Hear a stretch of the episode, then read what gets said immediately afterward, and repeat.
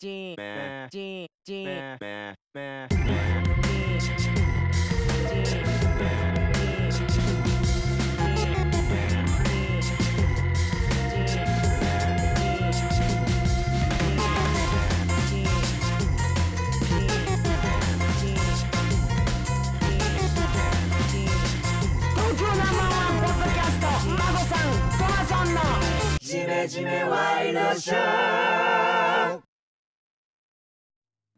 次孫さんのランキング俺ですよはい今孫さんちょっとプレゼンしてくださいいや僕プレゼンって読まないんで ねなんででもねすっごい小学生の頃読んだんですよすごい僕漫画家になりたいぐらいだったんですよですからなんか漫画家になりたかったんですはいよ、本当に そうですよだからクラスで何人か漫画好きがいて大学ノートに漫画書いてみんなで回し読みしてたんですよ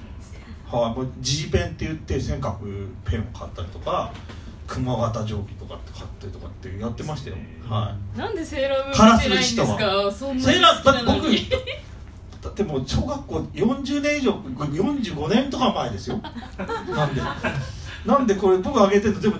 あの一つだけ以外は全部70年代70年代の70年代ですよ皆さん生まれてないでしょ生まれてないちょっと孫さん作品一作品ずつちょっと言って言っててくだあさまあえっ、と僕その順位とかはないんですけどまだその子供の頃に 全部1位なんですね子供の頃に影響を受けたってことですよ、ああ天才バカボン1位いおー1位あ唯一これ90年代ですかね「The World is Mine お」で1位マカロニほうれん草ーお1位ガキデカーおー1位ホモホモセブンっていうおーこれホモホモセブンすごいですよあのー、なんかホモの漫画なんですよそうでしょうねそうでしょうねホモホモのスパイですよ多分こなんれで今だったらこのタイトルでまず出せないだからコンプライ アンス的に源太郎さん源僕だからツイッターのアカウント名「まごまご5」ってしてるんですけどそれホモホモセブンじゃない 知らないんですそうだはい、ホモホモセブン、ホモホモセブンだから、まごまご、まごファイブっていうふうに取ってるぐらいですよ。はい、なんルでーすけツどだルーツはごいい。で、まあ、なんかね、こう、やっぱ、た子供じゃないですか、柔らかい心を持ってる人、今はもうこうれんカチコチコチですけど。もうカピカピのコチコチの心ですけど、子供の頃はもう柔らかい、しっとりしてる、プルプルな心を持ってたんで。こう吸収しやすいんですね。で、そこで衝撃受けて、多分後の人生に影響を与えちゃったんだと思う。漫画をいくつか挙げてるんですけどその、まあ、特にはこう天才バカボンなんですよこれ赤塚不二夫最近またねちょっとこう再注目じゃないですけど、うんあのなんか展覧会みたいなのやったりしてますよね赤塚不二夫ってすごくてまあひみんああっこちゃんとかだっけあっこちゃんとかね、うんそういうのをそういうし、まあ、少女漫画みたいなのからスタートしてて「で天才バカボン」はみんな知ってる有名なあれですけどその少ど少年ジャンプジャンプじゃない少年マガジンマガジンからの連載がスタートなんですね60年代後半ぐらいかなだから60年代後半っていうのはやっぱりその時代が結構学生運動があったりとか世界的にもそのいわゆるねこうユースカルチャーとかカウンターカルチャーとかっていう時代なんでこう揺れてるような時代のとこから出てきただけあってやっぱぶっ飛んでるんですよ漫画が。で、えっとここに書いあ書いてねえなその僕がその「天才バカボン」って言ってそのこの中で挙げてるのはそのえっと70年代前半に連載されてた「少年マガジン」で連載されてた「天才バカボン」の最終回までの何話かなんですよ。なんかまあぶっ飛んでっから結構あのー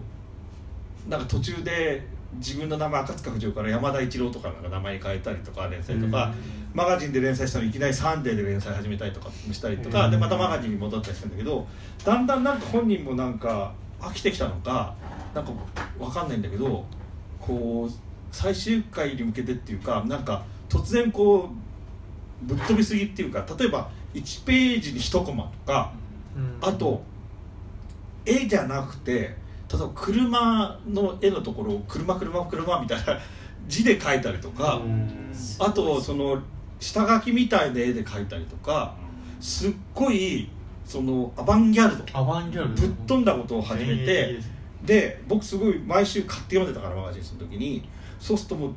読者に大不評でもう抗議が殺到するんですよええどんどん抗議が殺到しててその頃その読者のお便りみたいなのって漫画でなんか分かってて例え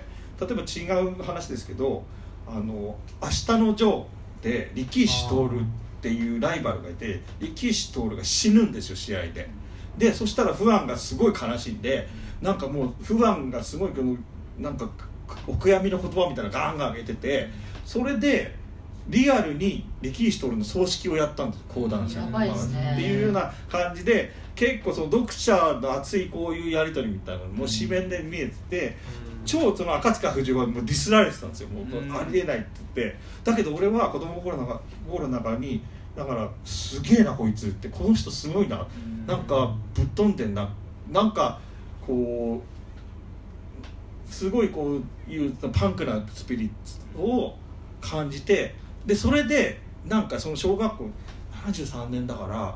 小学校56年だと思うんですけど、うんすごい影響を受けちゃってそこからなんかそういう変わったもんとか尖ったものが好きになっちゃっあてその後にパンクが好きになっちゃってなんか人生踏み外しちゃってその現在に至るみたいになっちゃったっていうような感じの元が天才バーボンこれが諸悪の根源ですねこれがそうですね。だからあと他の例えばマカロニほうれん草っていうのは結構そのやっぱり小学生の時読んでたけど、すごいロックが感じられる漫画だったんですよ。すごいそのキャラクターがその例えば金堂ちゃんっていうキャラクターがいて、それがクイーンってバンドのなんか格好して出てきたりとか。方もう一人の人がそのキッスっていうロックバンドの格好で出てきたりとかっていうロックその頃の洋楽のロックみたいなものをがすごいその漫画の中に出てきてそれでなんかすごいうんこう音楽に興味を持ったりとかってのがあったりとか。まあ、ホモマセブンでホモには興味を持たなかったんだけど あの、まあ、ガキデカとかもすごいです ねガガキデカとかもすごいまああの頃の子供だってみんなあの熱狂したあの、うんなんか試験っていうのうんを やって熱狂してっていう感じでまあなんかすごいこう、まあ、影響を受けて後の人生にっていう感じですね、まあ、だからいつ本当に大人になっちゃったら漫画読まなくなっちゃったんで、うんもうまたなんかまあ社会にまだもう高校生高校生ぐらいから読まなくなっちゃったかな、うんで全然漫画読まなかったんだけどその久々にこうそのサブカルチャーみたいなのが好きだからそこの文脈からこれすごいよって聞いたのが「ワールド・イズ・マインで」うん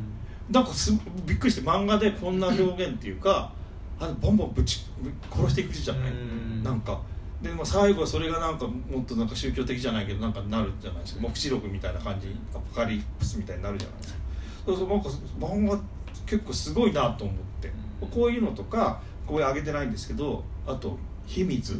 秘密あー秘密とかはすげえななと影響あこういう表現が漫画でできるんだなっていうのは影響を受けましたけど、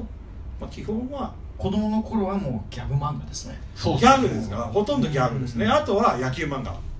水島新司僕野球少年だったし漫画少年野球少年うんだったんで水島新司のドカベンとかドカベンとかねそういうの読んでましたけどね、まあその逆にその頃ってなんかそのさっきの「ルローニケンシン」とか「ハンターハンター」みたいなバトル漫画ってあったんですかバトル漫画バトルなんかその「ドラゴンボール」的なドラゴンボールはもっと後ですよね時代でやった後ですけど北斗の拳は北ああ斗の拳も後ですよあとですセインかトセイヤとかもまだ後です全然後ですね全然後なんですね全然後ですねあじゃあバトル漫画がバトルはないですよでもなんだあられあられちゃんはあられちゃんも後ですよ全然大人大人大人まで行ってただこの頃ってあんまりこうバトル漫画みたいなものがそのないかもスポーツ的なものはあったけど戦うそうスポーツですようん要するにうん巨人の星とかああやっぱスポーツでバトルするみたいなあと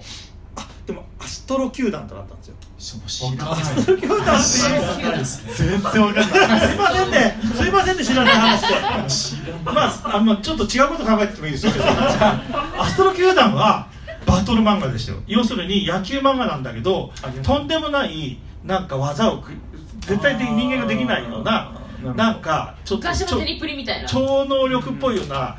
の技を繰り出すようなのがあったかなるらほそどれがまあバトルかな何でしたっけアストロアストロ球団アストロ球団知らないいやぜひ皆さん帰ったら検索してくださいアストロ球団まあそんな気になる感じですよね、うんまあまあ僕の場合僕はもうさっさと終わりますじゃあ真帆さんあの知ってました「ザ・ワールド・イズ・マイン」の想定デザインってあのゲストにも来ていただいたカリスマ童貞の山口明さんえそうなのそうですよあのカリスマ童貞っていう方がいているんですよえー、ともう今年皆58さん歳信じられないと思うんですけ ど童貞で飯食う童貞をもそうれ聞守きりま通ししてた聞きました面はい白い面白いカリスマ童貞カリスマカリスマ童山貞口明さんって方がいてそれあれあの真相版とかじゃなくてもうもう本当にえっと元のやつの真相版じゃないやつです元の方だ元の方をなんで僕あのその童貞カリスマ童貞の山口明さんの方がいるんですけどその山口明さんがオフィスを移転するっ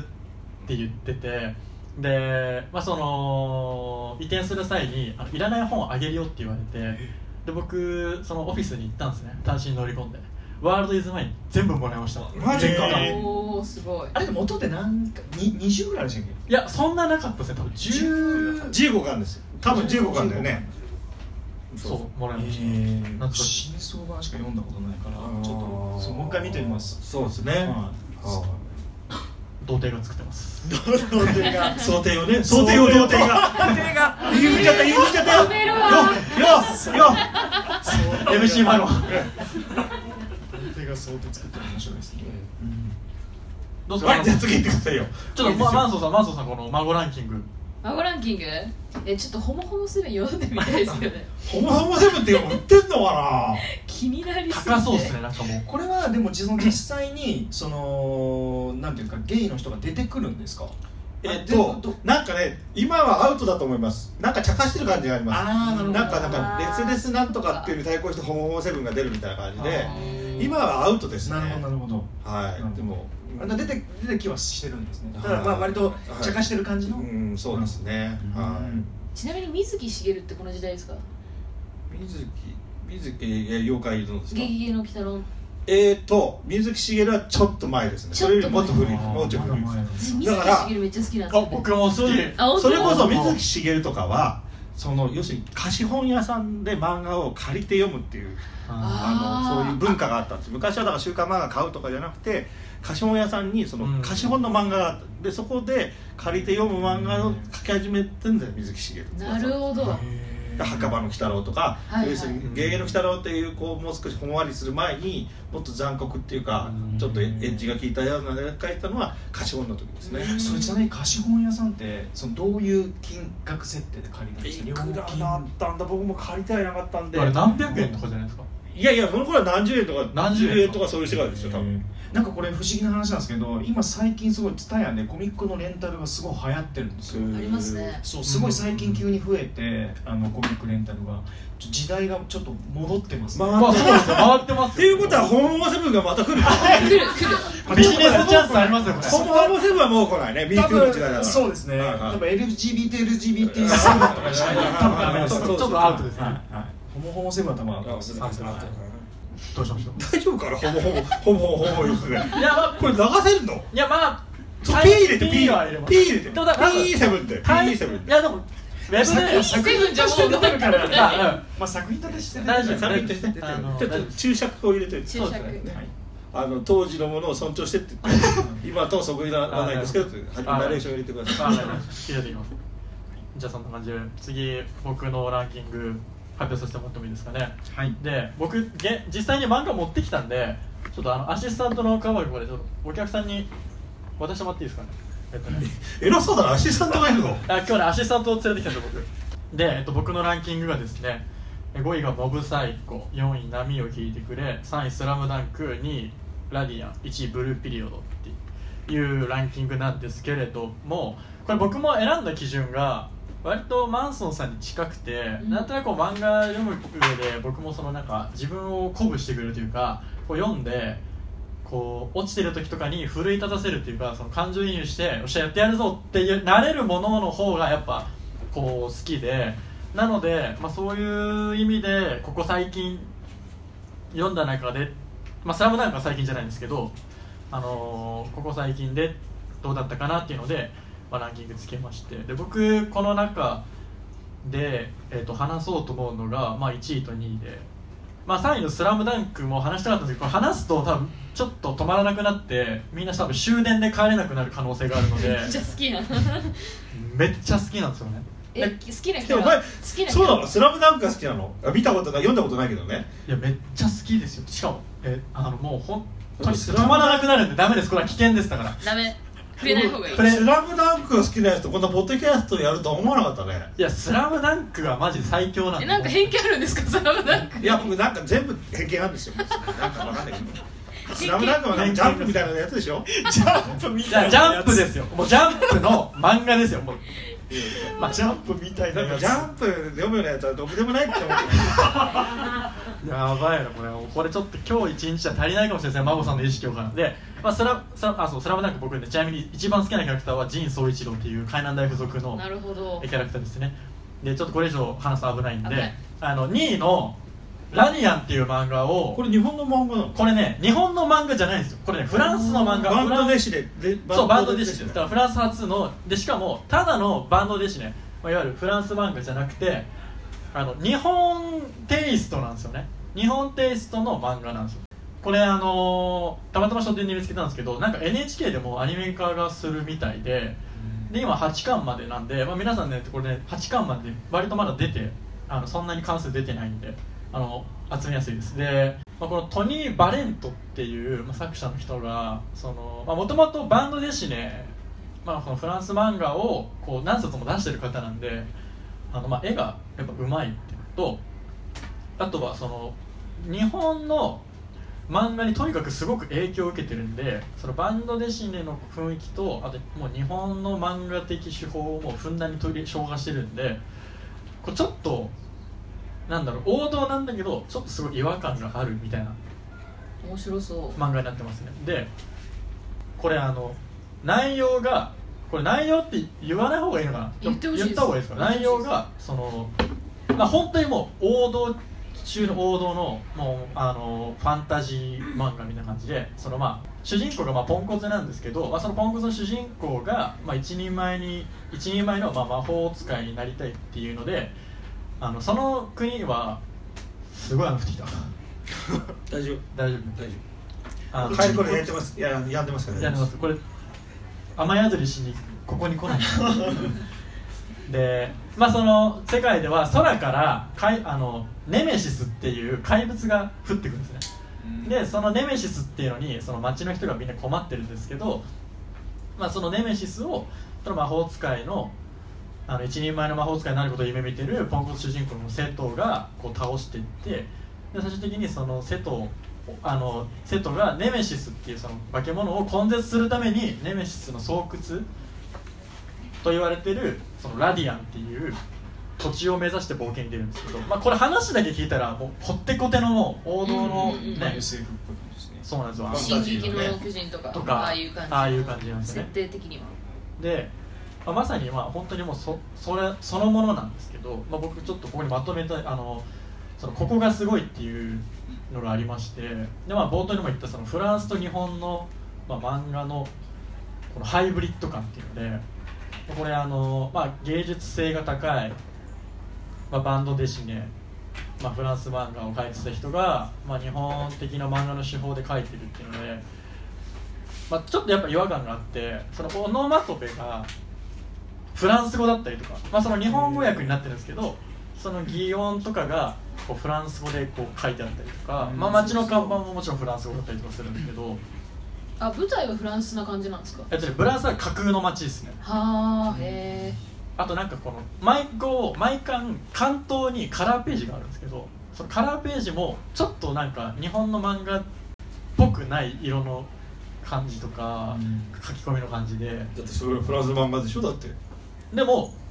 そこがなんか良くてなんかそうもう本当にフォーマットは日本の漫画なんですよもう完全に日本的な漫バ画ンドデシネっていうのもやっぱりちょっと日本的な例えばそのアメコミってちょっと違うじゃないあのかなんていうのこうまマスっていうかそういうのはいあはいはいれとかでちょっと読みづらかったりするじゃないですかでバンドデシネは日本の漫画と小回りが近いかったですね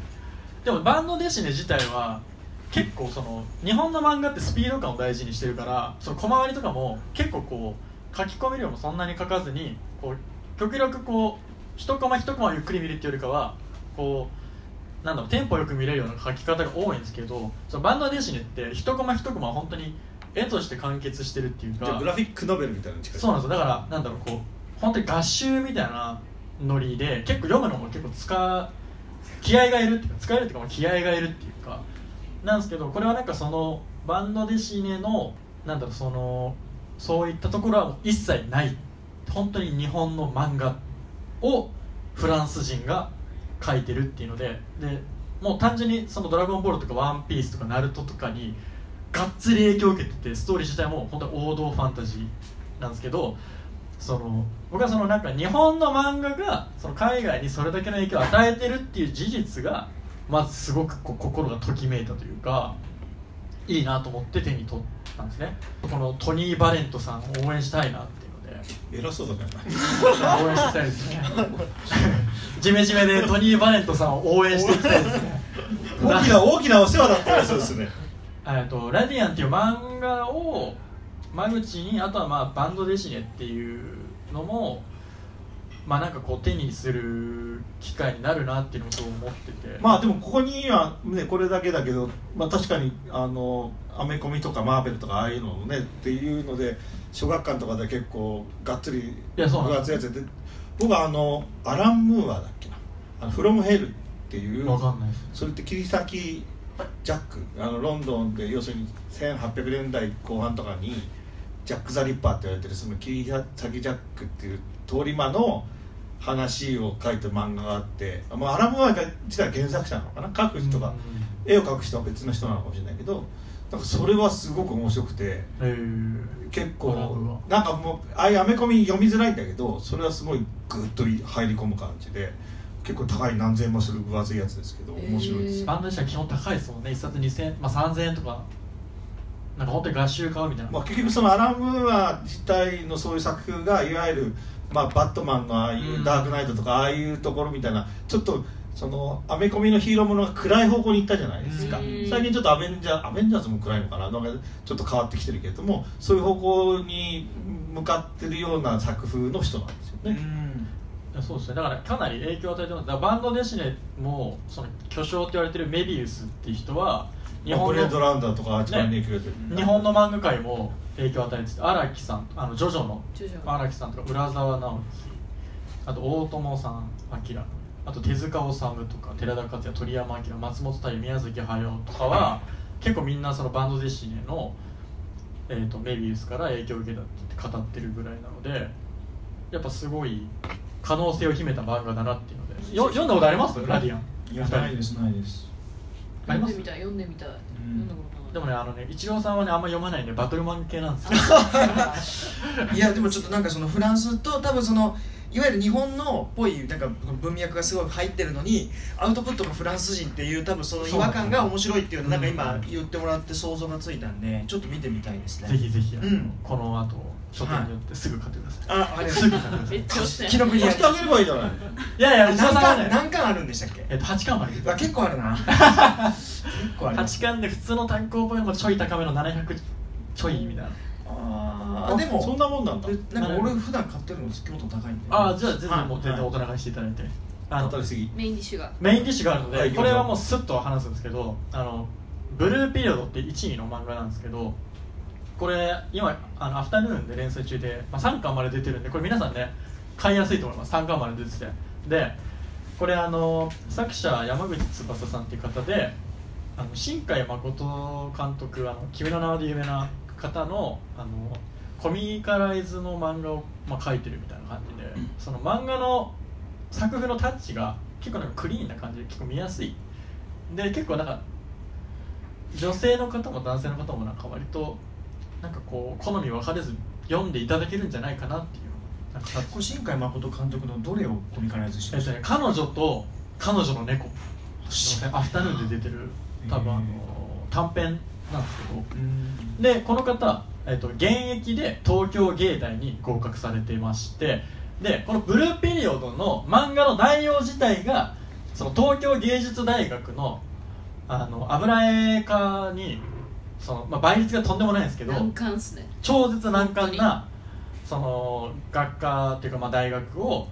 その成績優秀でスポーツ万能なんだけど全く絵に触れたことないや主人公がそこを目指していくっていうストーリーなんですよだからなんだろうな本当にあの「ドラゴン桜」みたいなうーんもう、ま、漫画を漫画で例えましえそれ読んでたらこうやったら受かるかもみたいなのはあるヒントがあるなんで受かるにはこうやれって話なのいやだからこれ本当にリアルな受験現場の雰囲気とかテクニックとか芸術に関する意識の持ち方みたいなのが結構入ってるんでちょっと参考書までいかないけどその、 たそこのリアリティは結構しっかりああるるんですよねでも多分真子さんが聞きたいのはそういうっていうよりももっとこう人生論的な何かがあるかどうかってことじゃないですか人生論っていうかいやそれ読んだら芸大受かるのかああなもうそういうリアルあなーなんかそういうのは多分結構緻密に書いてあ書いるてあるじゃあトマさん受けてみるよ芸大金出してくれますかこれは出すよ別にお受金験料だあお金出してくれるんだったら僕こ受こで験料受験料でしょいや学費学費学費年間の学費学 あ費でも国立なんでちょっと国立大丈夫です大丈夫ですあどうしようか年間でとねこの漫画に書いてあるんですけど、えー、と東京芸大はいやいやあの芸大の中でもめちゃくちゃ安いんですよめっちゃ安いですよえーいくらぐらいなの書いてあったのが年40とかそう50とかありますありあますそんなに安いじゃあさお前俺の替え玉で受けるよ俺が替えようからあかんないちょっと替え玉できますか僕とマゴさんで何のもなんですかそれそんな大差ないじゃんいやいや大差ない髪の毛こうちょっとこうパーマかければ大丈夫で目が取れるんだ俺だってちょっと待ってよえーこれ親子ぐらいの年の差があって替え玉受験ってほらなんかそんなねでもこう日本のお役所なんか近視眼的だから分かんないってみんな言ってるいやそういう意味の禁止眼っていうことじゃないと思うんですけどそ れガチの禁止眼ってことですかでもまさにこれでマゴさんが言ってたそのまあデッサンが何で必要なのかとか鉛筆の削り方とかその絵が上達するまでの勉強法とか結構割と細かく書いてあるのでなんだろうこうポップに絵をこれから描きたいなっていう人とかはすごくいいのかなっていうふうにも思いますしなんだろうなんかこうこれから新しいことしようって人とかにはすごくこう背中を押してくれるのかなっていうのでで僕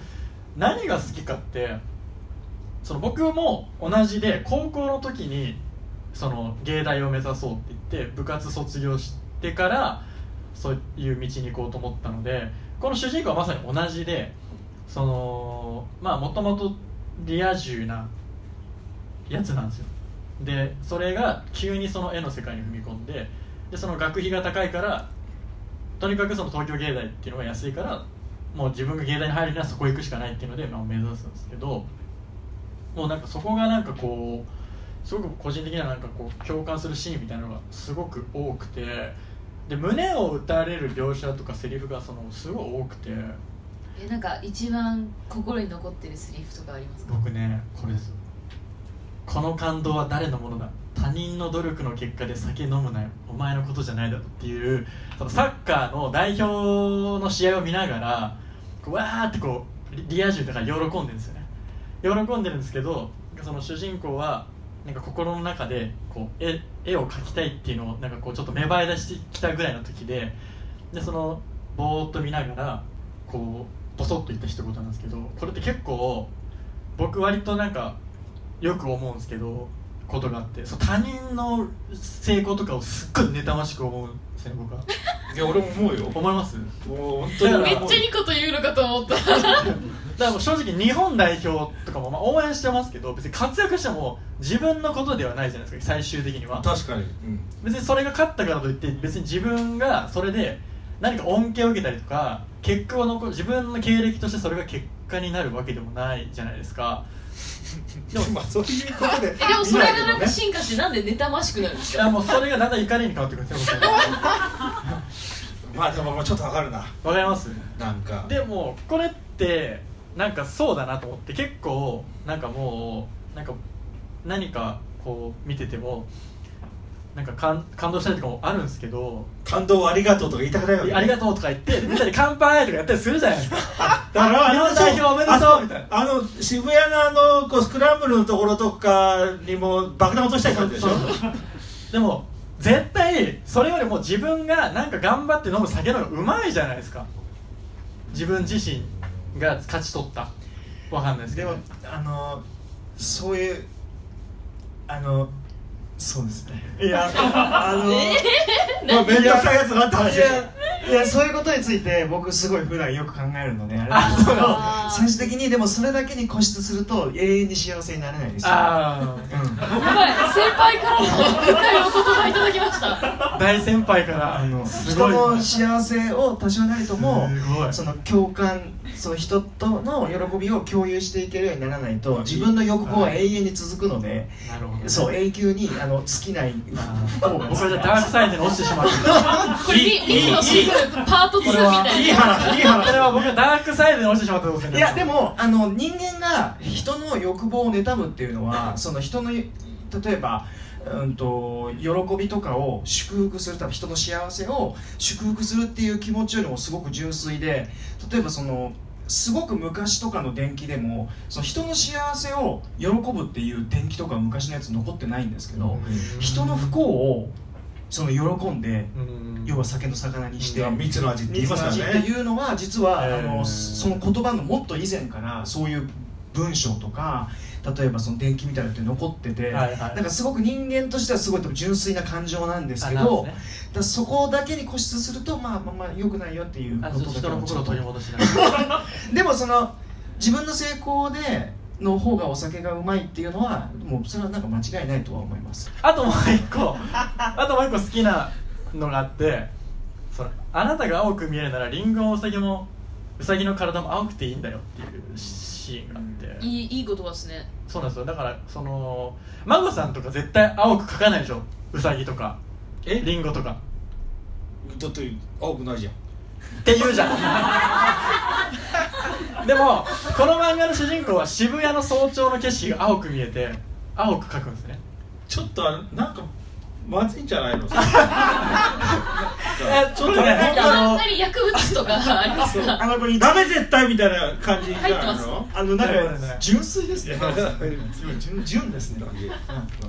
本当だと思いますよ本当純ですねだからこれでもなんかアートとかだと割となんかこうまあなんか物を作ったりとかする人だと多分なんかこうなんだろうもう自分の考えることが、まあ、正義じゃないけどなんかまあ表現したいものをそのまま表現するっていうのはなんか割とすると思うんですけどただそのなんかその高校とかの中でなんかその自分のこのなんかその例えば見た景色とか思ってるものをそのまま表現するのって結構勇気がいるっていうか例えばなんかこうその主人公は渋谷の景色がすごく青く見えるから青一色で渋谷の早朝を表現するんですけどなんか傍から見れば「何お前何この絵」みたいな「なんで青なの?」みたいな「何気持ち悪いんだけど」まあ、孫さんだったら「お前何薬やってんの?」みたいなまあねいや違うんです僕アートは認認めますよだからリンゴは青くなんで描かないんだって言うからだって青じゃないからって話なんだけ ど例えが悪かったですねまあでもなんかそのそういうなんかあ当たり前のことっていうか割となんかこうあの当たり前だけど難しいっていうかあの実実際の社会とか学校とかでやるとなんかこうやりづらいことみたいなのもこう書いてあってなんか僕も結構それでなんかこう遠慮しちゃうっていうかなんかそのなんか学校の時とか特になんかこう自分の書きたいものがあるけどなんか遠慮してそのなんかコミュニティに合わせたスケールで書いちゃうみたいなのとかもあったのでなんかその主人公とかがそれをなんかこうどんどんどんどん更新していくみたいな姿にそういうなんか共感っていうかなんかその応援したくなるっていうので、えー、ととにかくこのブルーピリオドっていうのもおすすめなんでだってこれ書いた人は芸大入ってるでしょとあの応援することもないじゃんだって別にだなんで よってだって全然もうもうリハ中でしょ違うのよだからこれ主人公はこの作者と全然違うんです主人公は自伝じゃないんです芸大にまだ入ってないのまだ入ってないんですうかんこれから入るのね高校2年生だって入るわけでしょどうどう考えてもそのストーリー的にそそれれ落はちないよね普いや通落ちていく玉玉見にそれは分かんないクワザーデザインに行くの落ちていや絶対芸大入るでしょこれ怒られますよこれもう本当にこのファンの人いっぱいいるからもいやう炎上ツイッターこでこにファンの人いないじゃんでツイッターがあこれで公開されるってことかそう公開事の重大さを理理解しましたねちょっと俺も炎上は好まないからえなんか左利きのエレンとかも好きですかもしかして知らないああそれだ俺さっきそねれと勘違いしたやつちょっとそれうん帰ったすぐなんか左利きの絵ねなんかあのーもともとはその原作者の人が書いてた漫画ででその人絵がそんなに上手くないんですけど内容がめちゃくちゃ良すぎるっていうのうでん最近多分絵の上手い人がもう一回何別でコミカライズ してすごいですねえそれまあ書店書店絵でが下手だからっていやでも本当当に中身が良すぎるんですけど絵が下手すぎたも左手で描いてるみたいうなもう左利きのエレンなんでね本当それぐらいのレベルですなんかウェブサイトのそういう漫画が見れる無料のサイトがあって、うんそこで連載してたやつががちゃんとした漫画家さんでコミカライズワンパンマンみたいなああそうですそうそうそうあーまさにそうモブサイコの人、はいはいはいはいはいあちょっと買う絶対買うそれえで単語も出てます単行本そうででもそのなんか多分無料のやつから見てみればあいいんじゃない無 料サイトから出てるんですねあなるほどねな内容的にはその、まあ、天才って言われてる人がいてで、まあ、それになれない凡人たちが頑張って苦悩しながらも、うんその天才に憧れつつそっちの世界を目指すっていあうちょっとじゃあ似てるかも天才に向かっていくんですかボンチェンがてそうです努力でどこまでいけるのかみたいなところの限界をあでも一緒天です才一緒のあのなんか力量を目の当たりにしながら、うんいやできないじゃんみたいな思いつつも頑張っていくっていう感じの、ああじゃあ金足農業みたいな感じですね死 のなんすかそれ金足農業ですよねホットなワードそうね確かにホットなワードで大阪桐蔭っていう天才に向かあっあ甲子園のねてははいはいはいは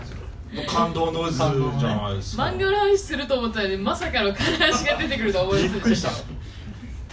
そういうことでいいですかはいあでもねじゃあ一郎さんのちょっと待ってちょっと待ってちょっと待ってでねこれね絶対に今後映像化すると思うんですよこの漫画僕ねおーなんとなく映像化向きなんでで実写化すると思うんですけどその配役だけ考えたんで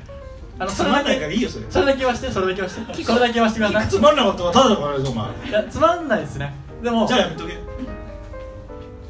言っていいよ言って言っていいよいいよサクッとサクッとね5秒でえっと5秒だよこれですね、 DH えー主人公のこのこの表紙の主人公が福士蒼太あもうやめようオッケーオッケーあやめますありがとうございあまりがとうごしざいたまじしゃあ一応その前にちょっと休憩入れましょうこれであのドリンクタイムでなんかね喉喉も乾いてると思うんでお酒頼むとかトイレとか行かれるとかそうっすねじゃあじじゃあまあ5分ぐらいだ5分5分休憩しましょう5分休憩ではい